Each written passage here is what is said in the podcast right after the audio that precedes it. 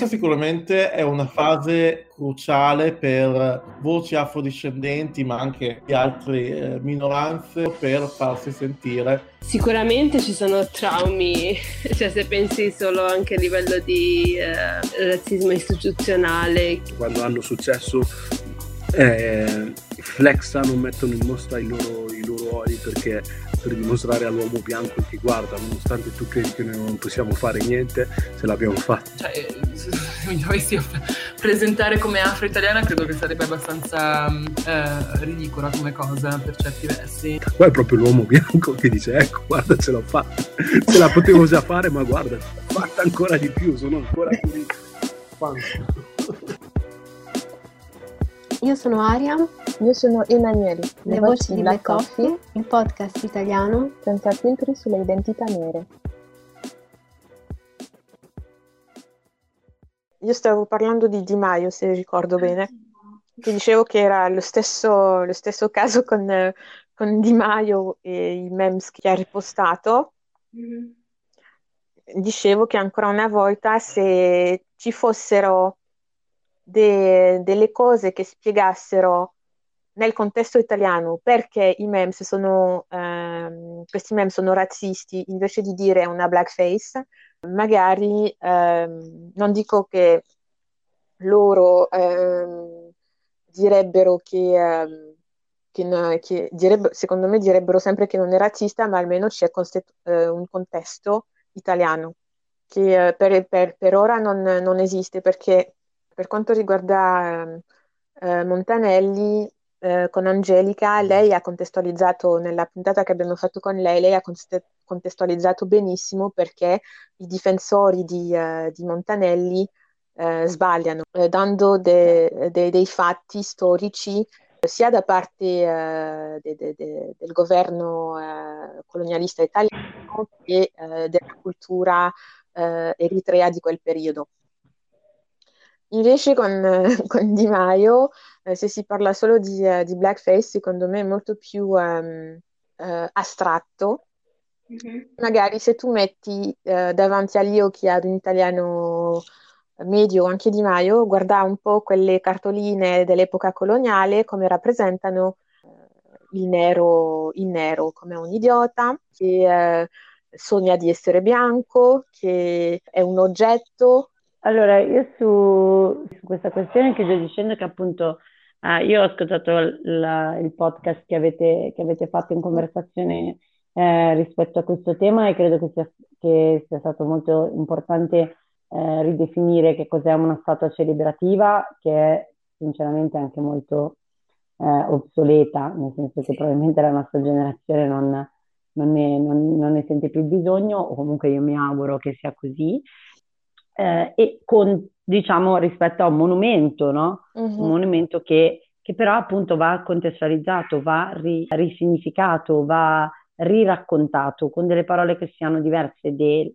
rispetto a quelle no, con cui probabilmente è stato descritto e raccontato uh, fino ad ora e questo è un lavoro importante, è un lavoro metodico, è un lavoro lungo e che in qualche modo deve vedere eh, cioè sta, sta, pian piano prendendo piede anche proprio grazie al fatto che, che certe cose vengono sempre sottolineate e quindi no, sempre di più portate sulla pubblica piazza.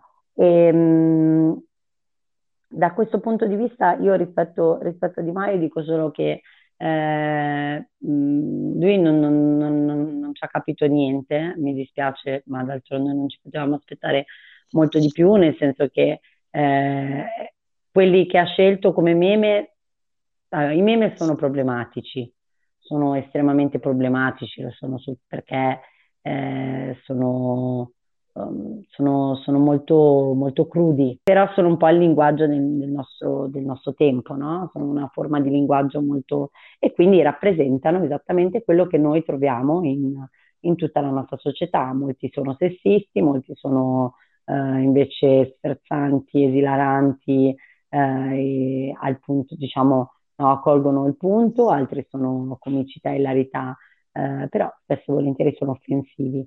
Eh, quello che credo che non, non ha, cioè quello, una cosa che ho notato io è ovviamente quali, quali di questi meme ha scelto Di Maio di ripubblicare sulla sua pagina.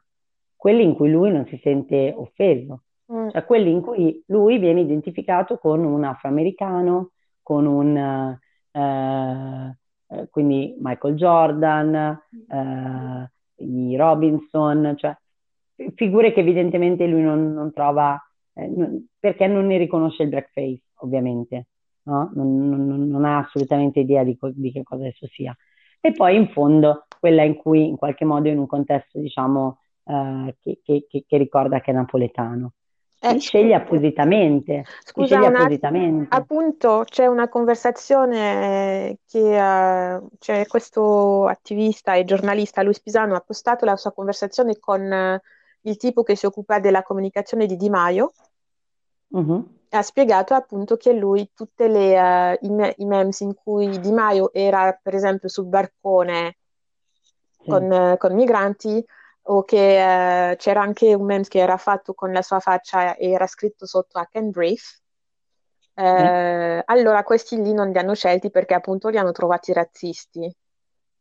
Certo, certo, infatti quello che dico io è che, cioè, che cos'è che più che razzisti li hanno trovati offensivi nei confronti di Di Maio, ma questo è un altro discorso, ma comunque quel tipo di razzismo è molto più palese, mm. cioè quel tipo di razzismo è molto più tangibile perché tu di Maio o persona che ti occupi del suo ufficio stampa dici eh no, io non vorrei essere rappresentato così. Mm. E quindi però non ti rendi conto di quanto invece noi costantemente vediamo il corpo nero essere rappresentato così e non, no? Mm. Eh, e quindi io in realtà mh, mm, l'ho trovata, eh, trovo che su questo noi dobbiamo fare una, un'enorme riflessione perché è evidente che nel momento in cui di Maio adesso no, diciamo, eh, l'associazione no, alla rappresentazione vile che fanno no, della, della, migrazione, mm. si è sentito di non doverla ripostare, la rappresentazione vile del se vai negli Stati Uniti ti sparano, si è sentito di non doverla ripostare, mentre quella no, che lo associa a degli afroamericani vincenti o dei ruoli vincenti le ha ripostate. Mm. Quindi ha, questa selezione a me, a, a, a me, per me è problematica quasi quanto no, la produzione stessa di questi meme. Oltretutto, appunto, mh, mm, abbiamo in Italia c'è molto questo, c'è molto il blackface sul, sul tema della, della, bronzatura, diciamo, sì. che in qualche modo mi viene, mi viene da dire, cioè, io non so gli italiani dove si sentono di vivere, no? Siamo, cioè, sono, sono, sono un popolo mediterraneo, di cosa stiamo parlando, però eh, cioè da, da, quando sono così bianchi, no? Però appunto eh, io credo che appunto più riusciamo no, a lavorare su, su, questa cosa, a non mollare la, non mollare la presa, eh, più riusciamo a, a smantellare questi, questi, questi presidi, perché poi sono delle montagne che vanno scalfite, perché ripeto, se Montanelli non l'avessimo, insomma, no, eh, tampinata quella statua dal 2006, non saremmo qui ora con un, con un establishment che si sente fortemente attaccato e che parlandone mostra il fianco. Quindi, insomma, eh, anche questo è molto importante. Poi io vedo una comunità, una comunità afro-italiana che è un concetto più politico che, che identitario, culturale, secondo me, eh, molto attenta, molto attiva, molto in grado anche no, di eh, condividere posizioni che sono magari anche espresse in maniera individuale, ma che sanno però essere sempre più di una, no? Tante, sempre di più e quindi è sempre più facile anche essere ascoltati in questo senso. Non so se hai avuto modo di ascoltare la nostra conversazione con Kwanza, che è la cofondatrice dell'associazione Questa è Roma. Sì, no, l'ho ascoltata. Eh, eh, nella seconda parte della nostra inter- intervista con lei abbiamo parlato di femminismo. Eh, tu ovviamente hai detto che il, femmini- il, femminismo era molto importante nella tua lotta, no? E mm-hmm. ci ha detto che lei per ora non vedeva la necessità di parlare di afrofemminismo. Mm, qual è la tua posizione su questo? Io credo che allora, io credo che in realtà eh, l'afrofemminismo sia stato una base da cui partire per quanto mi riguarda. Non, eh, vabbè, in Italia abbiamo un, una storia politica rispetto al femminismo particolare, nel senso che il femminismo della differenza, il separatismo hanno creato eh, sono stati molto forti molto negli anni 70, anche molto importanti, hanno portato a delle grandi, delle grandi conquiste anche in merito a, a diritti civili e sociali, però allo stesso tempo si sono poi in qualche modo c'è stato un gap no? tra gli anni 70 e gli anni eh, 2000, mm. c'è stato un, un, forte gap proprio no? generazionale. Sicuramente c'è una generazione non voleva sentire parlare di femminismo della differenza, cioè non voleva più degli spazi separati, ma aveva bisogno di spazi comunitari. Eh, in questo momento credo che invece si sia trovato la necessità di ritrovare degli spazi di, diciamo, io non li chiamerei spazi safe perché non credo molto nella, nella safety di questi spazi, nel senso che eh, io posso, tro- posso sentirmi, eh, posso fare parte no, di uno spazio eh, safe per persone eh, nere, per spazio safe intendo uno spazio in cui io mi senta libera eh, di esprimere no, eh, la mia identità eh, e di costruirla e di discuterla senza dover, eh, diciamo, affrontare dei livelli di razzismo, eh, però allo stesso tempo, per esempio, poi magari subisco sessismo mm. o devo comunque, cioè, comunque sono poi donna, cioè quindi eh, oppure sono una persona queer, oppure sono un uomo e quindi magari quello non è il luogo no, in cui io posso eh, decostruire la mia mascolinità e quindi insomma ci sono una serie di posizioni che mi fanno pensare che non esistano degli spazi safe,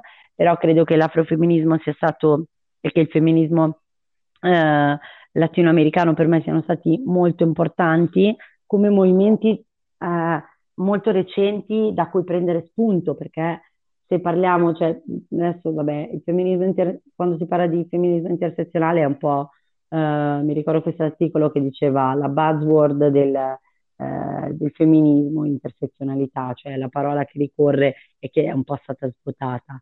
Però sicuramente, eh, sicuramente è stato importante per me Kimberly Crenshaw eh, piuttosto che altre eh, teoriche sono state molto importanti perché mi hanno permesso di capire che cosa voleva dire l'intersezione tra genere, razza mm-hmm.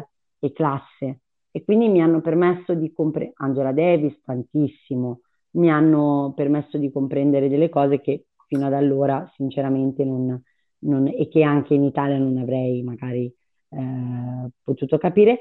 Trovo che ci siano oh, tantissime, eh, tantissime per esempio mh, eh, femministe che andrebbero riconosciute e valorizzate di più nella loro anche identità nera in questo momento in Italia non so, non, probabilmente mh, cercherei di, cioè, un conto è quello, in cui, quello che io studio, quello che io guardo a livello globale, un conto è quello che poi io guardo a livello locale, no? Uh-huh. Eh, se io a livello locale eh, parlassi di, cioè, non so come dire, io mi faccio influenzare sicuramente tantissimo, ta- mi sono tantissimo fatta influenzare da, da delle femministe eh, da delle transfemministe nere, da delle donne queer nere, tantissimo.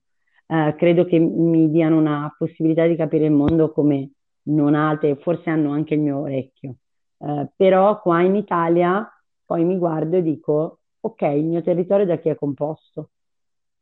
Sì. E quindi io vorrei parlare a tantissime persone e allo stesso tempo però eh, riconoscere che ognuna di esse ha un'identità eh, ha una, una, una, sua specificità e ha anche bisogno di trovare il proprio no, stimolo. Eh, il, mm, e quindi insomma eh, credo che sia importante, per me è fondamentale parlare con delle donne nere di sessualità, per esempio. Sì. Eh, magari non ho bisogno di farlo in maniera particolarmente costituita, eh, per esempio con un gruppo magari costituito, perché ho la fortuna di avere eh, donne a fianco a me che in cui posso parlare, lo faccio con le amiche, come lo faccio con le compagne di, di lotta, eh, però è, fondamentale, diciamo, eh, riconoscere che ci sono delle differenze e che in qualche modo io ho bisogno di parlare di alcune cose con delle donne nere per riuscire a capire come il razzismo e il sessismo agiscono sul mio, sui nostri corpi.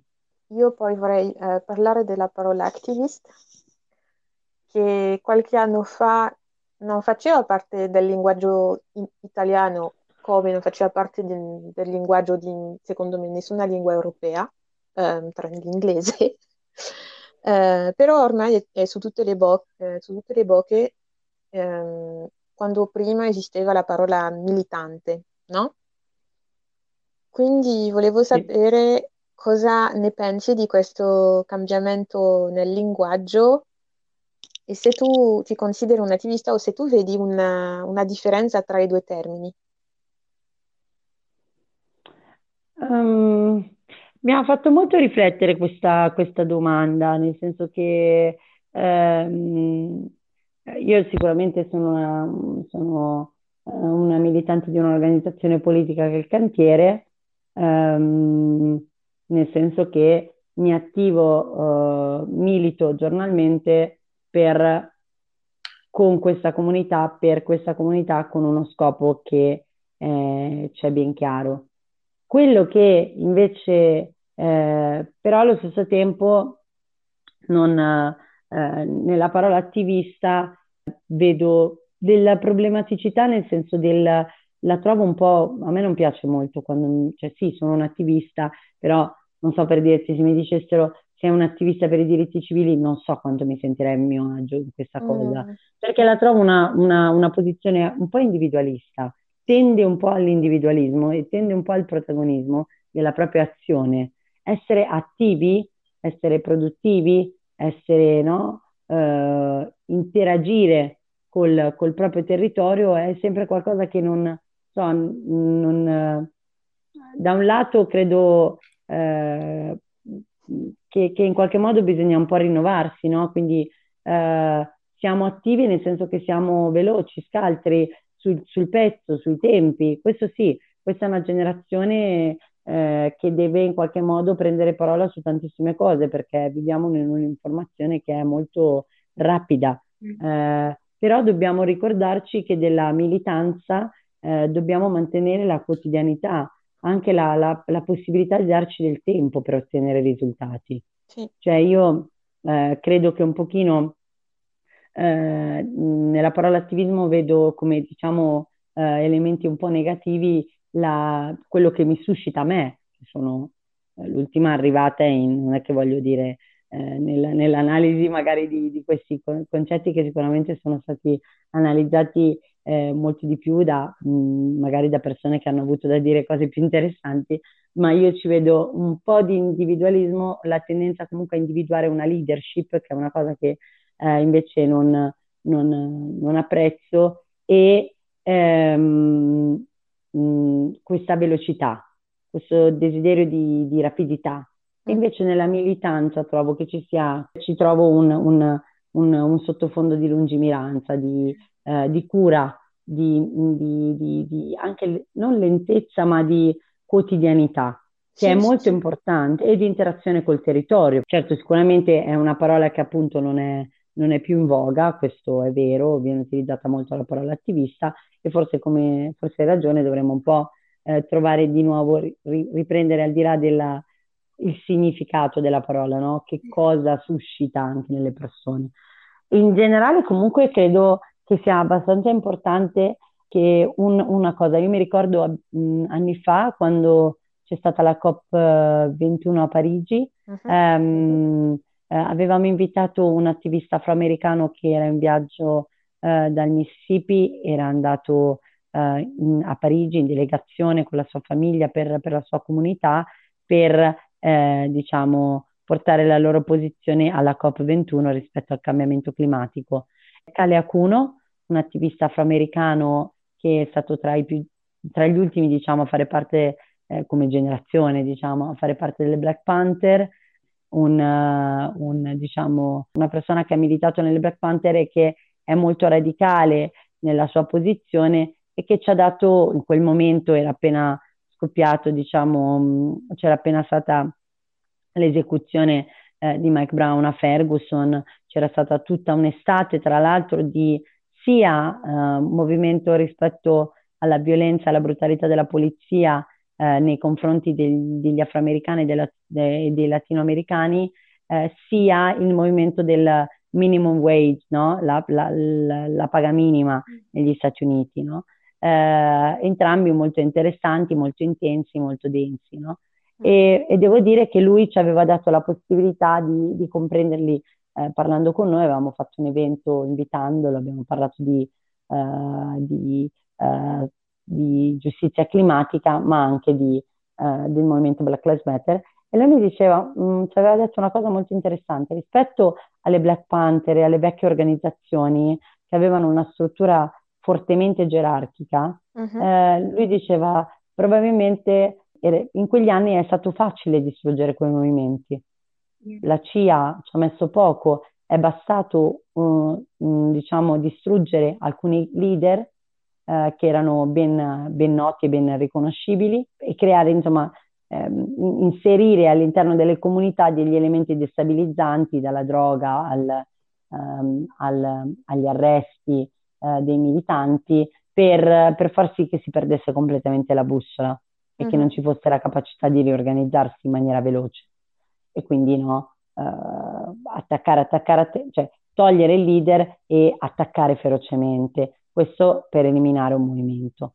Invece mi diceva che rispetto a, a, al passato, nei, nel, in questo Black Lives Matter, che non è, è, un movimento nel senso che è composto da tantissime organizzazioni territoriali, anche molto piccole, ci vedeva questa eh, attitudine più eh, vicina a, allo zapatismo, cioè questa orizzontalità, questa uh-huh. incapacità quindi da parte del sistema di individuare un leader e eh, distruggere attraverso la sua distruzione tutta la, la, la, gerarchia e quindi tutta l'organizzazione, ma questo leaderful, non leadership, un, una persona, due persone, ma tante, tante persone in grado di. E sì. questo eh, 99%, questo è anche Seattle, questo è anche no, il movimento dei movimenti, quindi eh, io credo che sia molto importante che questa cosa qua in Italia sia mh, mm, eh, nella, cioè nel, anche noi dobbiamo essere molto brave, bravi eh, a eh, stare attenti no? ai 5 minuti di gloria. Eh, ovviamente i mass media, ovviamente eh, chi invece vive nella politica della rappresentanza vorrà individuare il leader, la leader, la persona, no? Perché è più semplice. È più semplice confrontarsi con uno che confrontarsi con cento. Certo. Però a noi non porta a niente, cioè non, non, ci porta da nessuna parte. Quindi invece credo che sia molto importante costruire, no? Uh, crescere insieme. Ecco. Concordo anche sul fatto che um, questa, questo movimento di Black Lives Matter che, come hai detto, è um, orizzontale. Cioè, ci sono degli articoli che dicono uh, che hanno provato a, come dire, uccidere il movimento uccidendo alcuni, uh, alcune figure del movimento di Black Lives Matter. Il fatto è che anche provando ad ucciderli c'è sempre. Certo. Mm-hmm. Sì, è difficile trovare il volto del movimento Black Lives Matter. Come fai a trovare il volto del movimento? Non c'è un volto del movimento e quindi non è neanche identificabile, perché quando ti identificano è un modo per cristallizzare, per, ehm, cioè ti impedisce anche di trasformarti, ti impedisce di essere parte integrante del territorio in cui vivi e porta anche a... ti, riduce a quello, ti riduce agli occhi di coloro che ti guardano. Esatto, e poi Invece se fai, non è così. Se fai un errore il movimento muore. Cioè, Ah beh, sì, chiaro. Quindi sì. No, molto, molto interessante una, una domanda che ti volevo fare perché um, ne parliamo tanto con Ariam del fatto che in Italia sentiamo da parte di chi si definisce uh, attivista che c'è tanto di, a volte di ego uh, e che questo può ledere a, alla lotta per, tu, per, tutti i neri uh, eh, in Italia?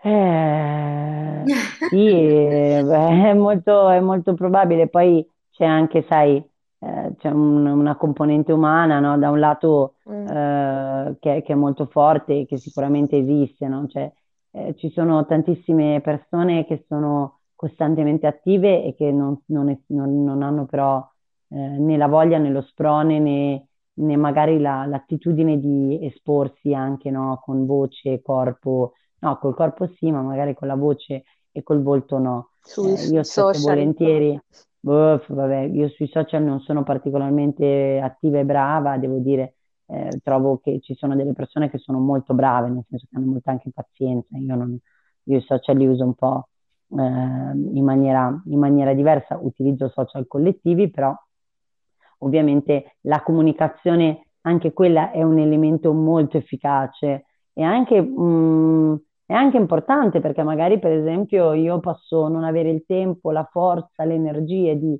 trovare le parole giuste, ma magari una persona eh, che conosco eh, le ha trovate e possono ricondividerle. Questo è un elemento mm. eh, che io trovo comunque positivo, nel senso di ognuno mette sul piatto quello che può dare, quello che gli viene naturale dare. Certo è che eh, non ci dobbiamo illudere eh, che uno o due eh, persone possano, possano, bastare o 10 o 20. Ecco. Sicuramente c'è bisogno di eh, tanto tanto lavoro, credo che adesso non, non basti essere...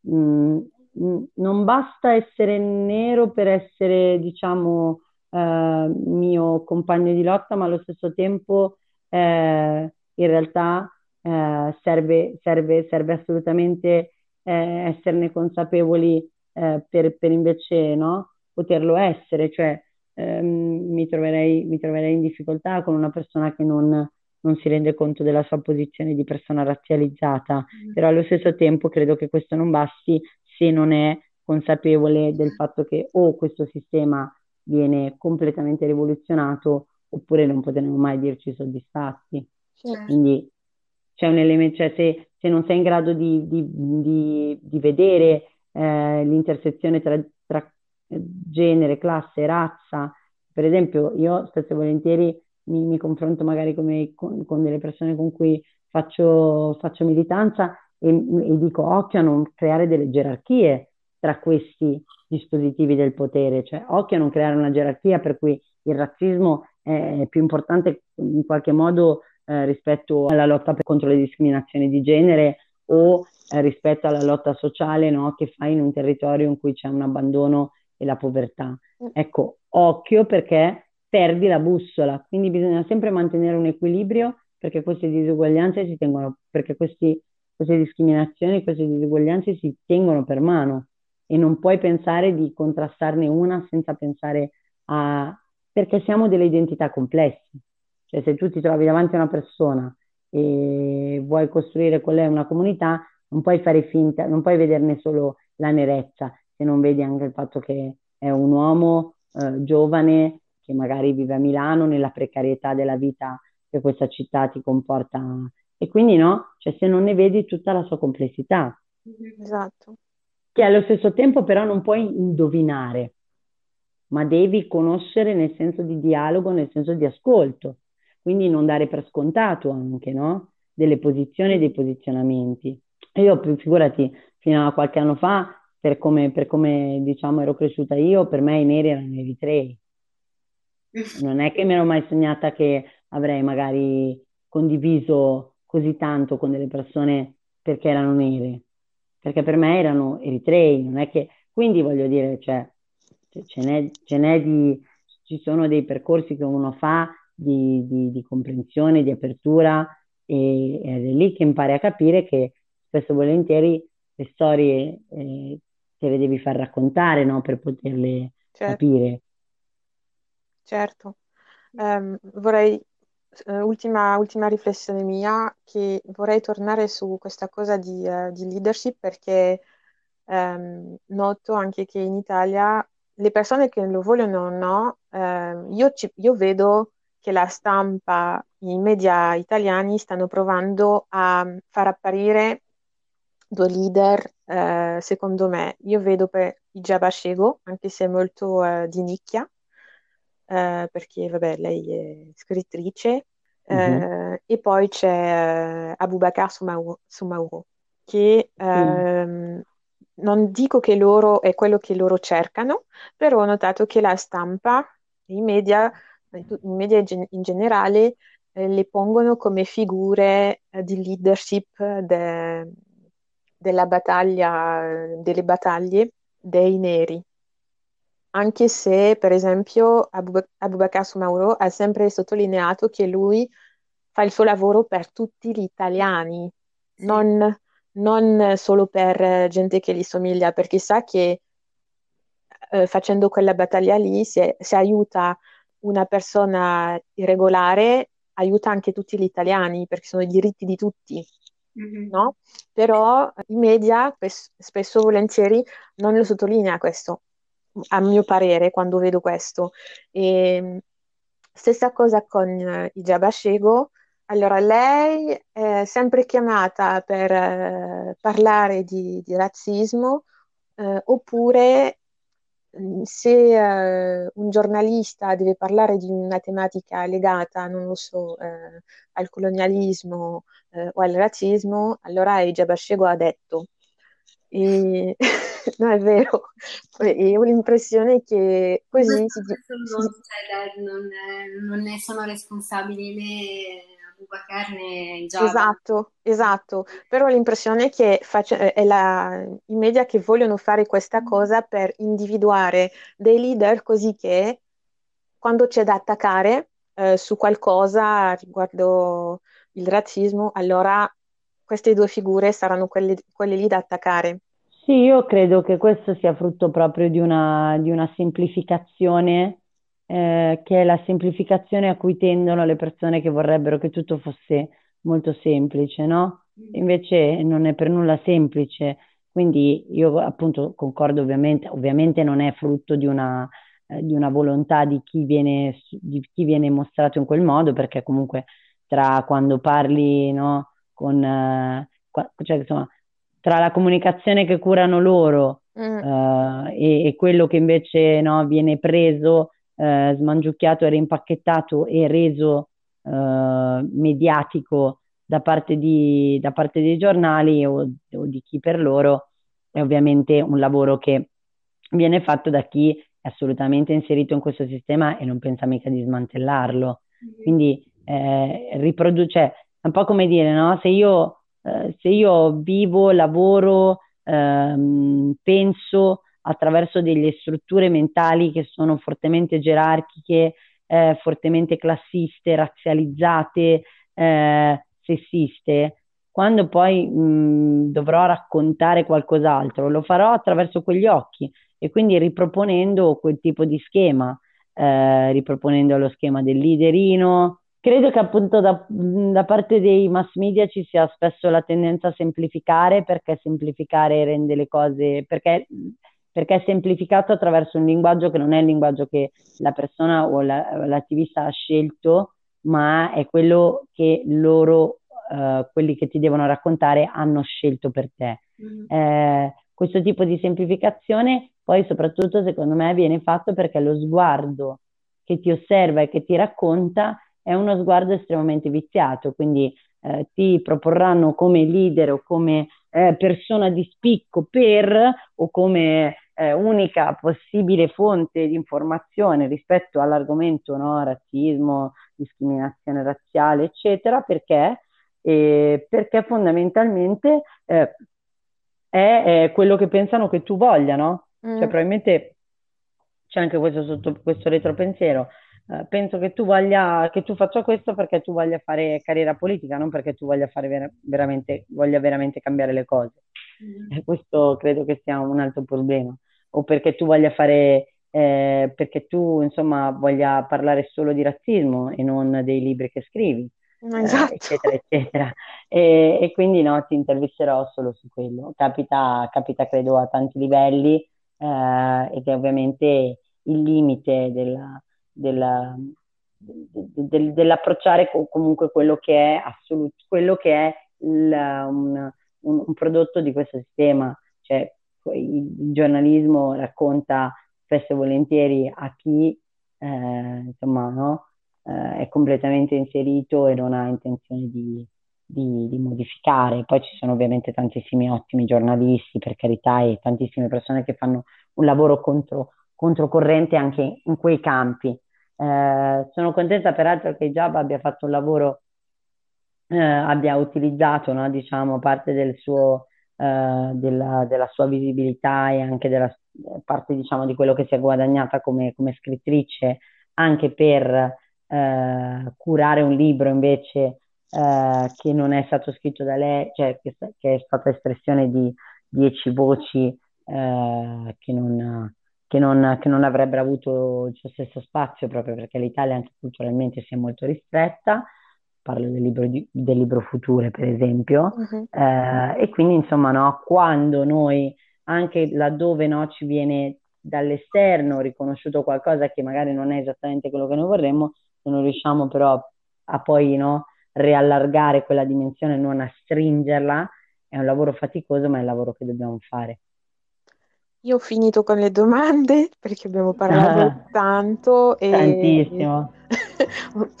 potremmo parlare per tutta la serata però. Sì, credo, esatto, però forse, forse, non è il caso. Grazie mille Selama. Grazie a voi, grazie raga e bocca al lupo. Grazie per aver ascoltato questo episodio di Black Coffee. Vi ricordiamo che tutti gli episodi li potete trovare su Podbean, Spotify e tutte le piattaforme in cui ascoltate i vostri podcast preferiti. Ci trovate anche su Instagram come Black Coffee-PDC dove potrete seguire i contenuti che vi proponiamo ogni settimana, ma soprattutto dove ci potete mandare i vostri pensieri, commenti e storie che volete condividere. O se preferite potrete contattarci via mail all'indirizzo blackcoffeepdc.gmail.com e vi aspettiamo per il prossimo caffè.